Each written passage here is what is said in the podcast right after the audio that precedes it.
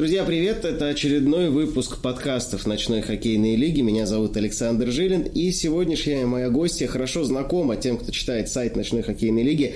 Спортивный психолог, доктор наук Ульяна Зинова, наш постоянный эксперт. Ульяна, добрый день. Добрый день, уважаемые слушатели. Да, у нас подкаст аудио, поэтому стоит обращаться именно так. Ульян, для начала, наверное, расскажите немножко о себе, как вы пришли в профессию, чем занимаетесь сейчас, какими направлениями спортивной психологии, так, чтобы познакомиться с нашими участниками Ночной хоккейной лиги, хотя, повторюсь, многие вас прекрасно знают, кто читает рубрику «Советы», вы там регулярно выступали в роли эксперта. Как пришла в профессию, именно в психологию? Конечно, да. Я вообще собиралась стать врачом. Да, это интересно. Да, и меня мама не отпустила поступать в университет медицинский. Я младшая дочь в семье, и ей так не хотелось со мной расставаться, и она уговорила меня. Она очень действовала тонко, да, она отправила меня на подготовительные курсы, где, нас готовили к поступлению на психфак. Там как раз были те же самые экзамены, что и при поступлении в медицинский вуз.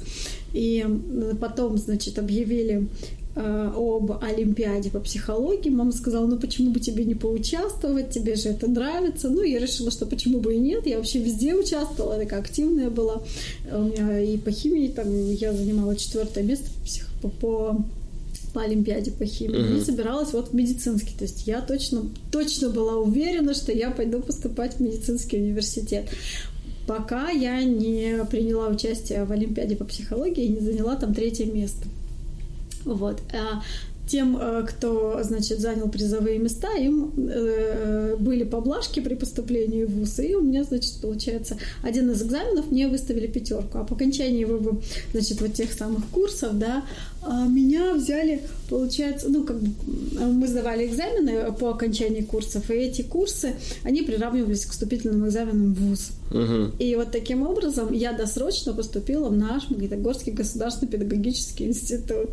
Но мама сказала, ты что? Психолог — это тот же врач, только врач души. Так говорят, действительно. Так говорят, да, и выбор был сделан. То есть, я решила, что мне никуда не надо поступать, ходить далеко не надо, я буду врачом, только врачом душевного здоровья, И после 1-го курса я опять-таки с маминой легкой руки очутилась в лагере вожатой, в спортивном лагере Олимпия.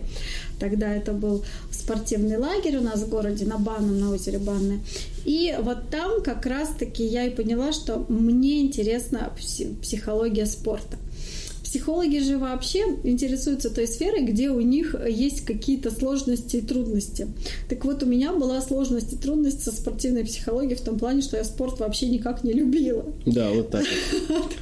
И в школе я все уроки физкультуры просто, прогуливала нещадным образом, потому что, как это сделать усилия над собой.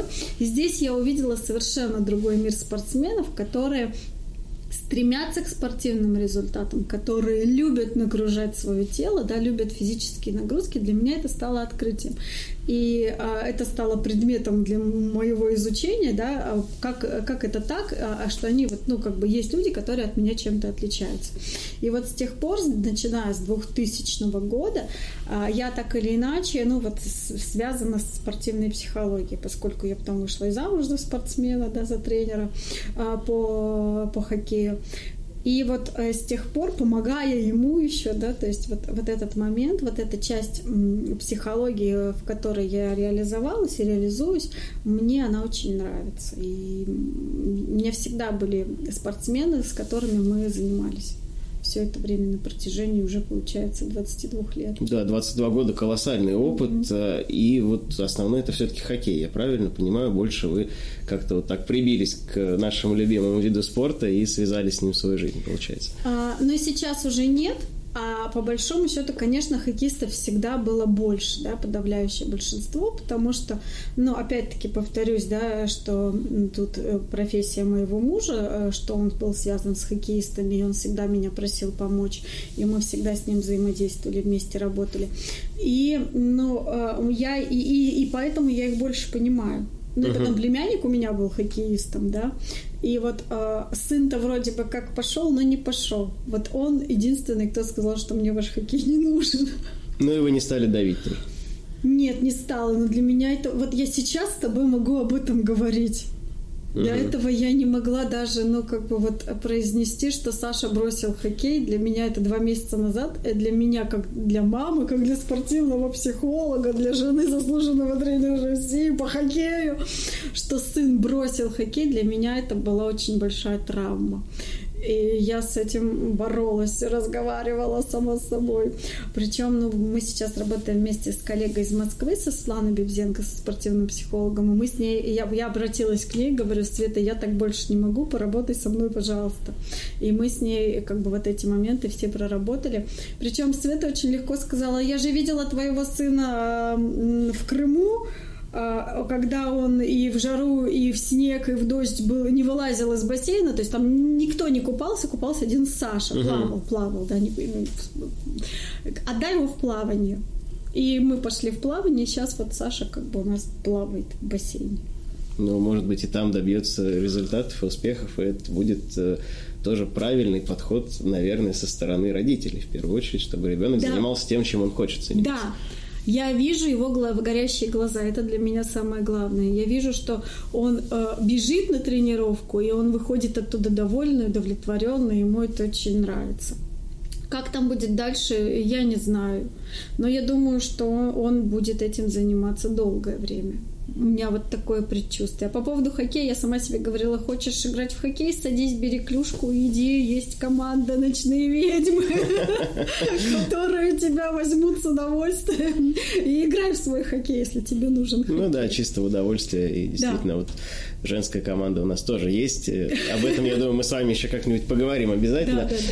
Но получается так, что даже спортивному психологу иной раз нужна помощь коллеги, нужна помощь специалиста, и, наверное, игрокам, тем, кто даже не связан как с психологией, вообще, в принципе, не обойтись без доктора души, да, как говорят, потому что спортивные доктора, это понятно, это привычная история, и травматологи в командах есть, и даже есть в любительских командах ночной лиги свои медики, которые ездят на финал фестиваля в Сочи, мы знаем прекрасно эти примеры.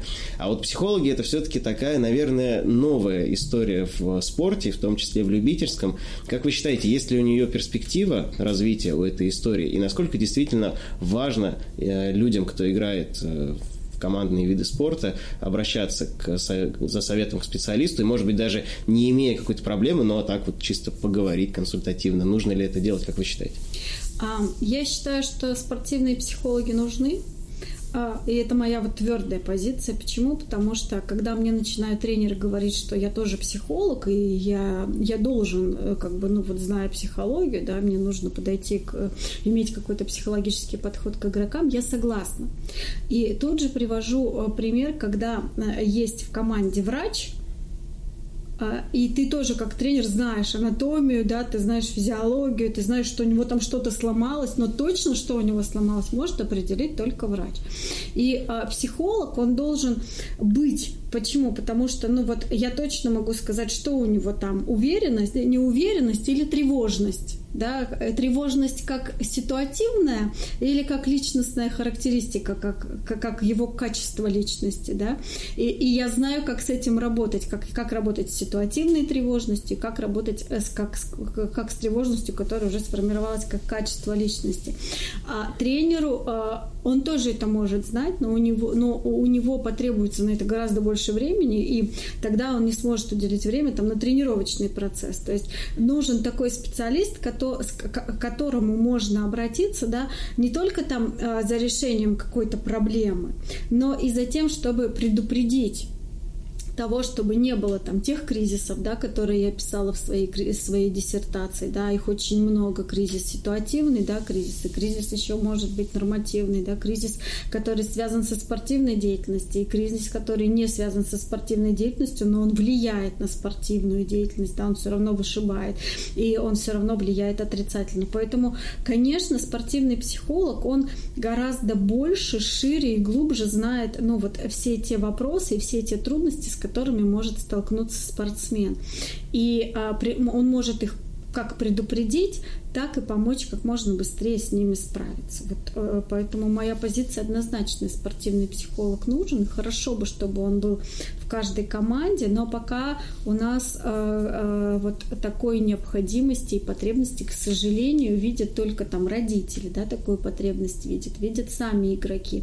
Но как-то вот руководство и сами тренеры пока очень так вот, настороженно относятся к таким специалистам. Хотя психологи — это те люди, которые стоят на стороне, с одной стороны, спортсменов, но они также, у них такая же цель, как и у тренеров, да, чтобы были победы, чтобы был успех в команде, но при этом, чтобы сохранялось психологическое здоровье и психологическое спокойствие самих игроков, чтобы они на финише не были там вымотанными и психологически травмированными. Вот. Поэтому психологи нужны. Ну и, как я понимаю, очень много тонких настроек, да, вы говорите, то есть ситуация может на поверхности выглядеть под одним углом, и тренер, может быть, ее видит с одной стороны, игрок видит с другой стороны, может быть, с той же, а по факту нужно найти первопричину, да, всегда нужно искать причину того, что происходит. Да, причину того, что происходит, потому что очень часто, кажется, что он там зазнался, а у него на самом деле, наоборот, там уровень самооценки очень-очень низкий. И это как защитная реакция. И он ее прикрывает, да. Потом мы сейчас работаем очень много с детьми, да, с разными видами спорта, и видим такую тенденцию, что спортсмены очень хорошо работают и рефлексируют на уровне тела, что у меня там, где зажато, где у меня напряжение, а на уровне эмоций очень плохо. И эмоциональный интеллект у них очень-очень, низкий, да, скажем, вот прямо. Поэтому, а что значит низкий эмоциональный интеллект? Это значит, что я не умею вообще определять, что я сейчас чувствую. Какие чувства я сейчас испытываю? Там досаду я испытываю или злость, да? То есть я не умею дифференцировать. А это тоже не помогает развитию уровня осознанности. Раз у меня нет уровня осознанности, значит, я не умею ставить четкие конкретные цели. Я не понимаю вообще, куда мы идем, и нам очень сложно договориться с тренером. Я не могу понять, что тренер от меня хочет. То есть и вот это все, да, оно как снежный ком набирается. А психолог как раз-таки помогает, настроиться. Да, и помогает вот этот клубок распутать, да. Все по полочкам разложить, и тогда становится все понятно. Да. Но ведь прямое влияние на спортивный результат, да? То есть человек может обладать набором качеств, умений, навыков, и уметь их применять, и читать игру, быть хорошим игроком, но не показывать этого на площадке, потому что есть какой-то фактор, который со стороны психологии влияет. Так действительно происходит? Да, конечно, король тренировок. То есть на тренировках он бог, он выходит на игру и ничего не может сделать, потому что он не может войти вот в это оптимальное боевое состояние, как это, такой вот термин, да, есть в психологии спортивной, и он не может в него войти, потому что он не знает его, он не знает ту степень эмоций, в которых он, та степень чувств, да, эти настройки, чтобы найти вот это оптимальное боевое состояние. То есть один раз повезло, он вышел там и сыграл очень хорошо. А как вернуться вот в то состояние в следующей игре, да, чтобы снова выйти и снова показать тот же результат? Вот здесь мы очень долго, над этим прорабатываем, потому что есть сложности и в понимании того, что значит оптимальное боевое состояние, как в него входить, да. Многие спортсмены с этим сталкиваются, и это не быстрый путь, то есть я не волшебница, которая пришла там с волшебной палочкой, взмахнула, и на следующей игре там у них игрок заиграл. Оно так может быть. Но это не значит, что через игру он снова покажет тот же самый результат. То есть это такая долговременная работа на перспективу скорее. Опять же, получается, как тренировочный процесс физический, да. Он же тоже не за день можно развить физическую выносливость, силу там, и так далее. Конечно. Это все вопрос долгой работы. Это тренировки. Есть термин «ментальные тренировки». То есть, когда мы тренируемся на уровне нашей ментальности, на уровне нашей психики, на уровне нашего сознания и проработки всех вот этих вот личностных особенностей, личностных качеств. С детьми, наверное, проще работать, потому что, дети так... Как-то такой материал, как я понимаю, наверное, да, из которого можно слепить все что угодно, и все-таки более податливые и, наверное, проще идут на контакт. А вот смотрите, ну вот играет, например, там, дивизион 40+. Мужикам по 40 с лишним лет все состоялись, кто-то в бизнесе, кто-то на работе, каждый считает, что он в полном порядке сейчас. Ну вот нужна какая-то помощь, например. И я думаю, что многие просто стесняются даже признать и как-то обратиться к специалисту. Вот что посоветуете в этом плане и насколько действительно это нормальный, обычный процесс прийти к психологу, поделиться своими какими-то переживаниями и потом просто чувствовать себя лучше. Да, на самом деле, ну, как бы к психологу вроде так стереотип, да, у нас обращаются, ну, да, есть. Слабаки. Да, есть. Чего такое? Это? Вот я пойду к психологу, еще какой-то там женщине, которая будет меня учить, как на лед там выходить, в каком состоянии. Конечно, этот стереотип есть.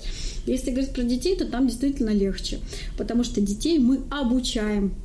А здесь мы сталкиваемся уже со сформировавшейся трудностью, да, которую нам приходится корректировать, менять, да, как-то вот его.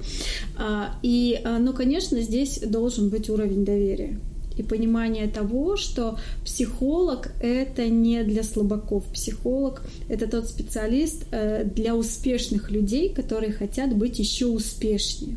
И психолог, он работает только со здоровыми людьми. Есть еще один стереотип, да, психолог и психиатр нас очень часто путают. Это совершенно разные специалисты, абсолютно. Психиатр – это вот тот самый врач, на которого там меня не пустили. То есть, это врач, который лечит людей с больной психикой. А спортсмены – это люди со здоровой психикой, у которых есть определенные сложности, с которыми они могут справиться самостоятельно, но для этого им может понадобиться больше времени, а могут и не справиться, потому что очень много психологических защит, да, которые тут же выстраиваются и говорят, да нет, это не от этого, там перекладывание ответственности начинается, там тренер виноват, там товарищи по команде, он мне пас не дает, да, у меня мальчик очень долгое время перекладывал на своих товарищей, говорил, они мне не дают точный пас. Они не берут от меня точный пас. Слушай, ну ты дай так, чтобы они у тебя его взяли. Вот чтобы 100% он его... Ну или откройся под эту передачу. Или откройся, да. То есть, ну вот сделай так, чтобы вот 100% все у тебя получилось. То есть, ну так-то я ему передала ответственность за игру на него самого. Возьми на себя, да, все это. И, конечно, 40-летнему мужчине там сложно признаться, что у меня есть вот в этом трудность. Но в этом его и сила. В этом его и сила осознать, да, и принять, что ты не супергерой, что ты не идеал. И это вообще нормально. Идеалов не существует, да. Ну, а ты же стремишься к совершенству, ты же стремишься к своему совершенству. И ты хочешь быть уверенней, поэтому, ну, приди там к специалисту, который тебя поддержит и который тебе поможет осознать, в чем ты, вот, в свои сильные стороны, да, и поможет осознать твои слабые стороны, которые ты можешь использовать как ресурс для роста, как точку, где тебе нужно расти. И в результате стать еще лучше. И стать еще лучше, еще сильнее, еще увереннее, да, еще профессиональнее. Момент такой, сейчас уже середина сезона, ну, практически на финишную прямую, где-то что-то выходит, решающий матч.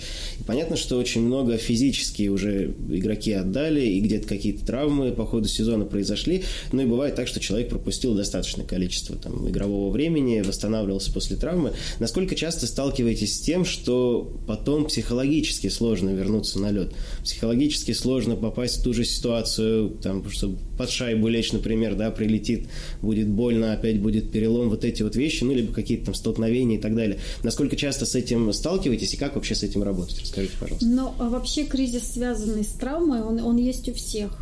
И так или иначе его переживают все спортсмены, потому что, ну, если говорить про хоккей, то это очень травмоопасный вид спорта, и нужно это понимать и принимать, когда ты туда идешь, и понимать, что там нужны смелые люди, которые не боятся этих травм. И никто тебе гарантии не даст, что больше ты такую травму не получишь. Но это вот все на уровне осознания, да, идет. То есть мы разговариваем и проговариваем то, что это больно, это неприятно, но это все преодолимо. И вот после травмы еще возникает тот момент, что неосознанно человек начинает себя жалеть, оберегать.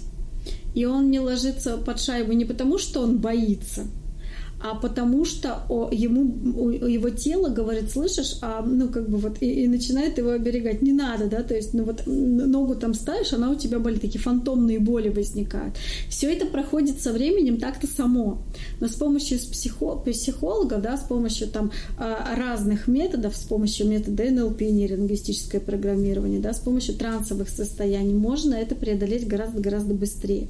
Но первая часть все равно это принять и осознать то, что с тобой произошло, и настроиться на то, что от этого ты не застрахован, но это все обратимо, и это не значит, что это будет, да, и не надо этого бояться, даже если это произойдет. То есть вот на этом всем эти техники, да, эти трансовые состояния, эти гипнотические состояния, гипнозы, да, это все это работает на том, чтобы забыть, заблокировать, эту нейронную связь разрушить, да, что если я сейчас так повернусь, у меня будет травма. Во-первых, мы ее разрываем, эту нейронную связь. Во-вторых, мы формируем нейронную связь ни при каких обстоятельствах не бояться, даже если будет травма. Ничего страшного, это все обратимо, все пройдет. Вот таким моментом там, психологический момент работает. То есть с психологом это все таким образом отрабатывается. Самостоятельно тоже можно настраиваться через принятие того, что да, со мной это произошло, но я все равно люблю хоккей, да, и я люблю его больше, чем и готов жертвовать своим здоровьем в какой-то степени, готов принять, даже если будет травма. То есть, момент принятия травмы, он, кстати, ее отодвигает.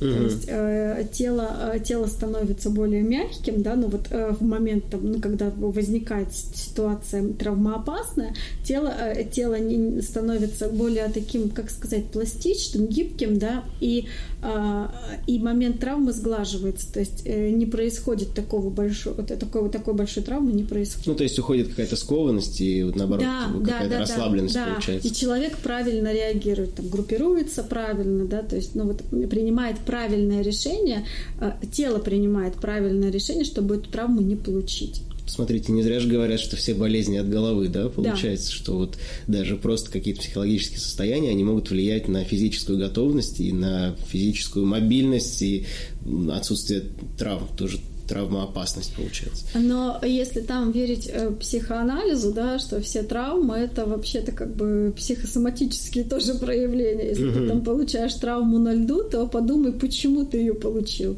зачем она тебе, для чего, да, то есть может быть ты устал и решил таким образом отдохнуть, или ты там в себя не веришь, поэтому ты решил себя исключить пока на время, да, из этих игр там, или тебе уже надоело, но ты боишься в этом признаться, то есть у каждой травмы, да, психоаналитики говорят, есть какая-то внутренняя причина и мотивация, зачем она вообще появилась, эта травма.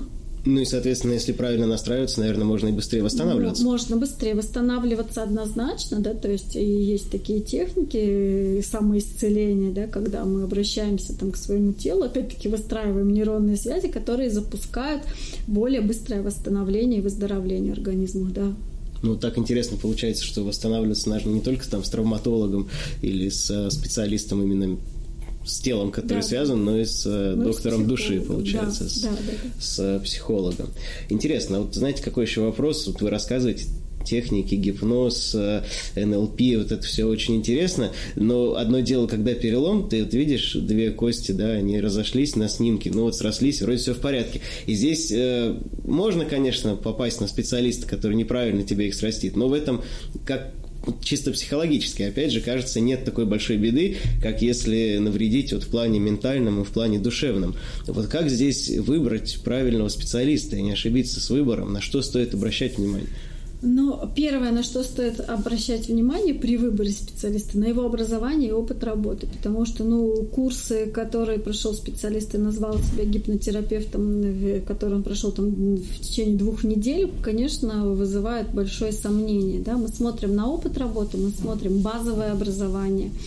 И если нас все удовлетворяет, да, но вот стаж 5 лет – это минимальный стаж к специалисту, которому я бы порекомендовала обратиться. Что делать тем, кто до 5 лет, да, вот, ну, как бы, наверное, они должны быть на уровне, я бы сказала, такого помощника для другого психолога с большим опытом, да, то есть, ну, вот девочки, которые там работают вместе со мной, мои студентки, да, бывшие, они, конечно, как подмастерье, да, раньше брали. И они вот они берут вот они берут мой опыт, они берут мои там техники, они смотрят, как я это делаю. И тут же я им поясняю, да, чего ну, можно и нужно опасаться, какие здесь могут быть риски. И второй момент — доверие. Насколько у вас уровень доверия сформировался после первой встречи, насколько вы этому специалисту доверяете. Если что-то внутри ёкает, и вы говорите, что не моё, да, не получится, это не значит, что это плохой психолог. Это значит, что вот не дзинкнуло, не торкнуло, да, от этого психолога, значит, от него нужно уходить. Нужно искать такого, когда вы заходите в кабинет, и вы не чувствуете после 5 минут общения с ним вот такого мощного там напряжения, да, чувство дискомфорта какого-то. Да, нет никакого чувства дискомфорта у вас он не вызывает, и вы спокойно можете ему рассказать обо всем, понимая, что там, ну, понятно, что принцип конфиденциальности должен быть соблюден, да, что никто больше о вас там не узнает, вы о нем можете всем рассказывать, как я всем говорю, вы обо мне можете рассказывать всем, я про вас никому. И вот это все должно быть соблюдено, все вот эти правила, они должны быть соблюдены. И если вы можете, выдохнув, там, рассказать все, что угодно этому человеку, значит, это тот человек, это тот психолог, с которым вы можете работать дальше. Наверняка он поможет. И я бы избегала тех психологов, которые начинают подсаживать на себя, на свою личность и говорить, что ты без меня ничего не сможешь. Угу. Что вот приходи вот только тогда, вот нам нужны только вот со мной тебе нужны занятия. Я таких ну, вот коллег таких не признаю, потому что так-то человек может справиться и сам. И задача психолога помочь и научить его самостоятельно справляться с его ситуациями, с его проблемами. Для этого нам нужно рассказать, да, какие состояния бывают, как их преодолевать, и мы учимся и ищем универсальный для него ключ, для него инструмент, который будет помогать ему быть успешным. Рассказать все незнакомому человеку, это, мне кажется, сложно. Вот как, это психолог должен помочь или собственный порыв какой-то должен быть? Конечно, психолог... Порыв должен быть, с одной стороны, да, потому что ну, всегда 70% это работа самого человека над собой. Но психолог должен вызывать доверие. Ну, то есть он, во-первых, умеет это делать, да, через... Расположить к себе, да, через определенные там, ну, техники, как бы он это умеет делать. Ну, и потом... У каждого психолога, у каждого человека свой психолог. Кому-то подходит вот мужчина, там, да, психолог, кому-то нужна женщина-психолог. И каждый перед тем, как кому-то пойти, нужно, ну, как бы вот определиться, какого психолога вы хотите. Там, внешне, да. Это тоже важно, да? Это тоже важно. Ну, конечно, это я хочу там мужчине довериться, или мне проще будет довериться женщине, да, рассказать о себе. Угу. Потому что, ну, женщины, они более, как сказать, там, они более располагающие, они более понимающие. Ну, как-то да. Больше эмпатии, да, наверное, да, обладают. Да, больше эмпатии, да, вот этой вот. А мужчины, они более строгие будут. Вот вам сейчас, вот в вашей ситуации, кто больше нужен? Тот, кто вас пожалеет, погладит, поддержит. Или тот, кто поддержит, но скажет: ты что, соберись? Ну, хотя и женщины бывают, да, то есть я сначала там глажу, сижу, да, я сначала там сначала принимающая такая сторона, потом говорю: не, ну все, ну хватит уже, что такое-то, давай, собирайся уже, и давай, играй. То есть вот... И главное, вот чтобы вот с первого момента, да, вот этот коннект произошел. Во-первых, психолог должен вас хорошо чувствовать и понимать вас, и вы должны его понимать с полуслова. Не произошло, значит, ищем другого специалиста. Если мы говорим все-таки о спортивной психологии, насколько важно, чтобы психолог разбирался в том виде спорта, откуда приходит человек к нему? Это нужно вообще, или это к психологическим настройкам каким-то не имеет особого отношения?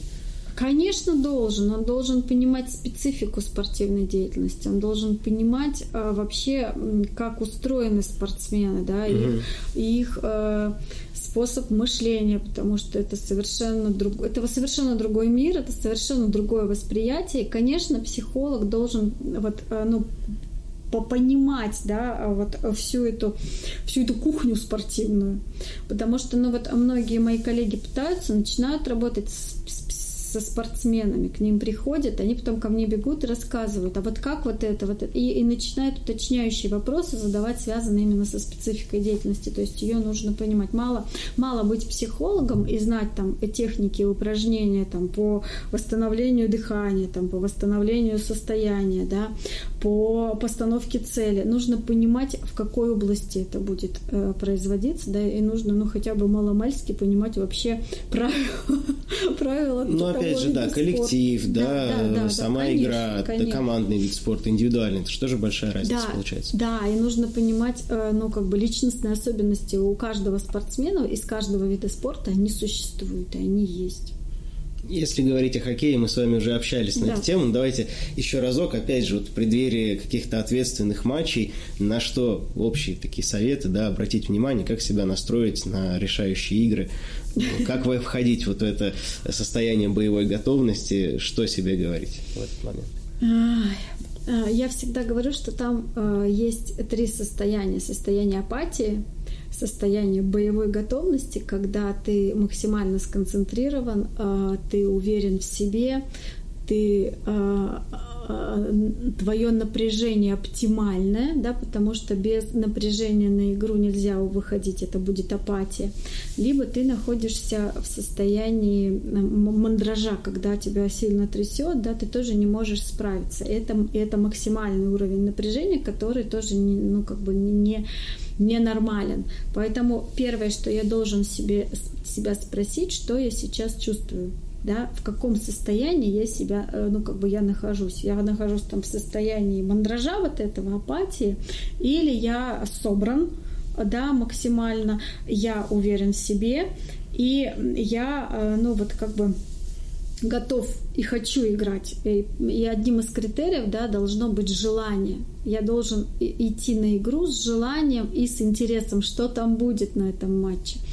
Дальше я проговариваю всегда, что нужно обращать внимание на свое дыхание. Почему? Потому что когда мы находимся в состоянии мандража, мы дышим очень-очень быстро. И даже, наверное, не обращаем на это внимание. Поэтому, конечно, мы возвращаемся в уровень осознанности в здесь и сейчас.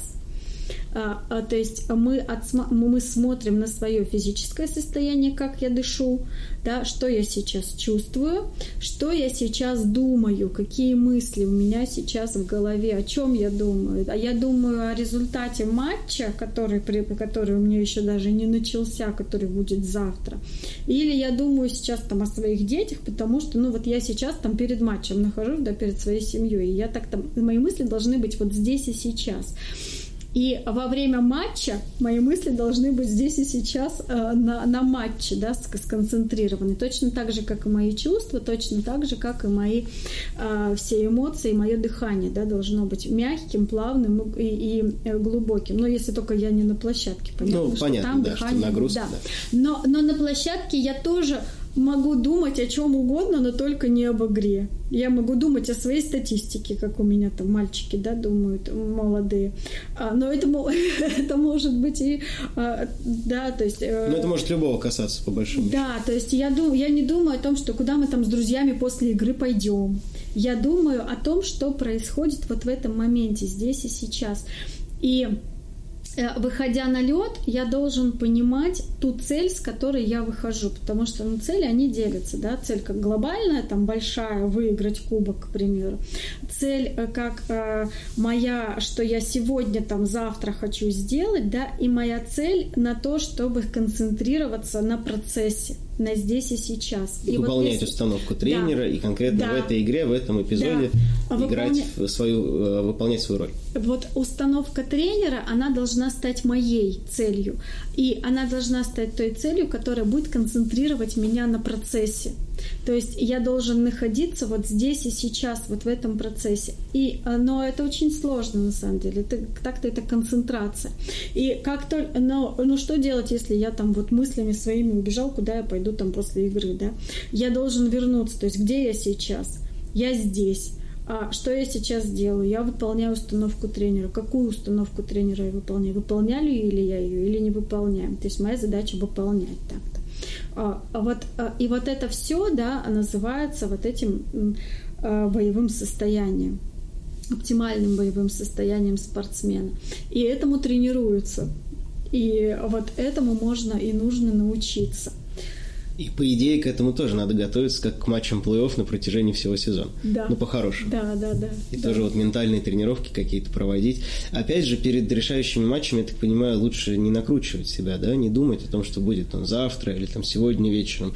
Приезжать на стадион, как на обычную игру, и просто получать удовольствие, да? Я правильно понимаю? Приезжать на игру и думать вот в процессе здесь и сейчас. И перед игрой там, не накручивать, конечно, себя. Зачем это делать? Мы находимся в процессе здесь и сейчас. Еще хотела сказать, я всегда даю в рекомендациях своих всем спортсменам посмотреть фильм. Американский фильм «Мирный воин» называется. Не слышала, если честно, не смотрела. Посмотрите, он очень замечательный фильм, основанный на реальных событиях об олимпийском чемпионе, который перед тем, как он был самым сильным в группе, готовился, и с каким высокомерием он заходил, да, и однажды он сломал ногу, прям раздробил ее, и врачи решали о том, что вообще будет ли он ходить, и не ампутировать ли ее, и так далее. В общем, ногу удалось спасти, но они ему сказали, что ты никогда не будешь гимнастом, там речь идет о гимнасте. И вот он пока восстанавливался, встречает, это понятно, что это метафора, да, метафорический образ мужчины, философа Сократа, ему имя такое там дали, да, что он Сократ, и он его как раз вот начинает настраивать, и так-то это вот, по сути, психологическую работу он с ним ведет, и он его настраивает как раз-таки на то, чтобы быть здесь и сейчас, и всегда ему задают вопрос: ты где? Ты о чем сейчас думаешь, да? О чем ты должен думать? И если этот фильм посмотреть не просто как художественный, а как какое-то руководство к действию психологическому, это прям целая, психологическая полноценная консультация. Только взять и делать, то есть там определенные упражнения, которые можно прям выполнять самому, да, и настраиваться на игру. И там очень хороший эпизод, который нравится всем, когда они идут в гору. Он говорит: куда мы с тобой идем? Он говорит: у нас есть цель. Он говорит: какая у нас цель? Зачем мы туда идем? И, в общем, они поднимаются на гору. Он говорит: да какая же у нас все-таки цель? Ты скажешь или нет? Я уже устала. Достает камень и говорит: мы вот за этим камнем пришли. Он говорит: что? Мы пришли за камнем на эту гору. Он говорит: смотри, пока мы шли, ты мучился и думал вот о той цели, большой, великой какой-то там цели, да, ты думал. И ты не заметил, какое красивое небо, пока мы шли. Ты не заметил там красивую траву там на горе. Ты не заметил даже тот цветочек, про который я тебе сказал. А ведь это все жизнь, и мы шли с тобой в процессе. И вот важнее всего быть в процессе, да, и вот тот результат, который, а мы пришли, вот тебе камень. Тебе нравится? И вроде как и цель такая, да, да, получилась. Тебе нравится такая себе. Результат, да. А так-то мы посмотрим, мы с тобой прошли столько мест красивых, про которых ты даже не обратил внимания, потому что у тебя в голове была только вот эта вот глобальная цель. И я всегда... Кстати, все спортсмены на этот эпизод очень хорошо обращают внимание. Они говорят: меня прям потрясло, потому что, на самом деле я не наслаждаюсь процессом, я жду результат. А вот это самое... Угу. И так-то хорошо бы. Я всегда говорю: это не значит, что ты сейчас должен забыть про цель и не идти к ней, потому что спорт – это так-то достижение, это соревнование, и мы соревнуемся, прежде всего сами с собой соревнуемся. Это не значит, что ты должен забыть об этой глобальной цели. Естественно, если не ставить перед собой цель победить, то и не победишь. Да, но идти и быть в процессе, и наслаждаться этим, да, оглядываясь, смотря там по сторонам, да, вот это твоя задача. И тогда будет проще достигнуть большой цели. И тогда ты не будешь терять силы, да, сколько еще можно, да, сколько... Когда все это закончится. Да, и когда все это закончится. Когда мы находимся в процессе и наслаждаемся, и мы получаем удовольствие, не получаем удовольствие, но мы при этом отслеживаем все свои состояния, так легче, так проще, и так мы не теряем ресурсов, да, и мы не теряем себя, мы только приобретаем, и наш опыт становится гораздо богаче. Что посоветуете в целом участникам ночной хоккейной лиги, спортсменам-любителям в преддверии самых ответственных матчей, ну и в целом, может быть, вот как специалист, как спортивный психолог с 20-летним, уже даже больше стажем, что скажете, от вас какое пожелание прозвучит? Ну, я хочу сказать, что нет предела совершенства, да, что всегда нужно стремиться к саморазвитию. Для меня вообще самый большой грех – это грех нереализованности своей, не реализовать весь свой потенциал, поэтому я желаю всем игрокам, всем болельщикам реализовать себя по полной, показать по полной на все, на что вы способны, потому что, ну, вы действительно талантливые люди, успешные в каждой в своей сфере, плюс еще у вас такое вот замечательное, можно ли это назвать хобби или второй профессией, да, тут вот спорный вопрос, поэтому я желаю вам всех благ, удачи и, конечно, пусть победит сильнейший.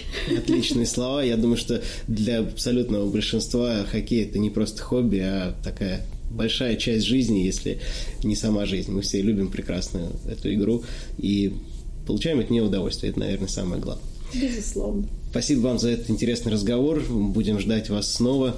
Вы наш постоянный эксперт. Нам очень приятно с вами общаться. И я думаю, что еще много интересного для наших участников, игроков, болельщиков еще впереди. Спасибо и до новых встреч. Спасибо. Мне тоже очень приятно с вами встречаться, общаться. До новых встреч. До свидания. До свидания.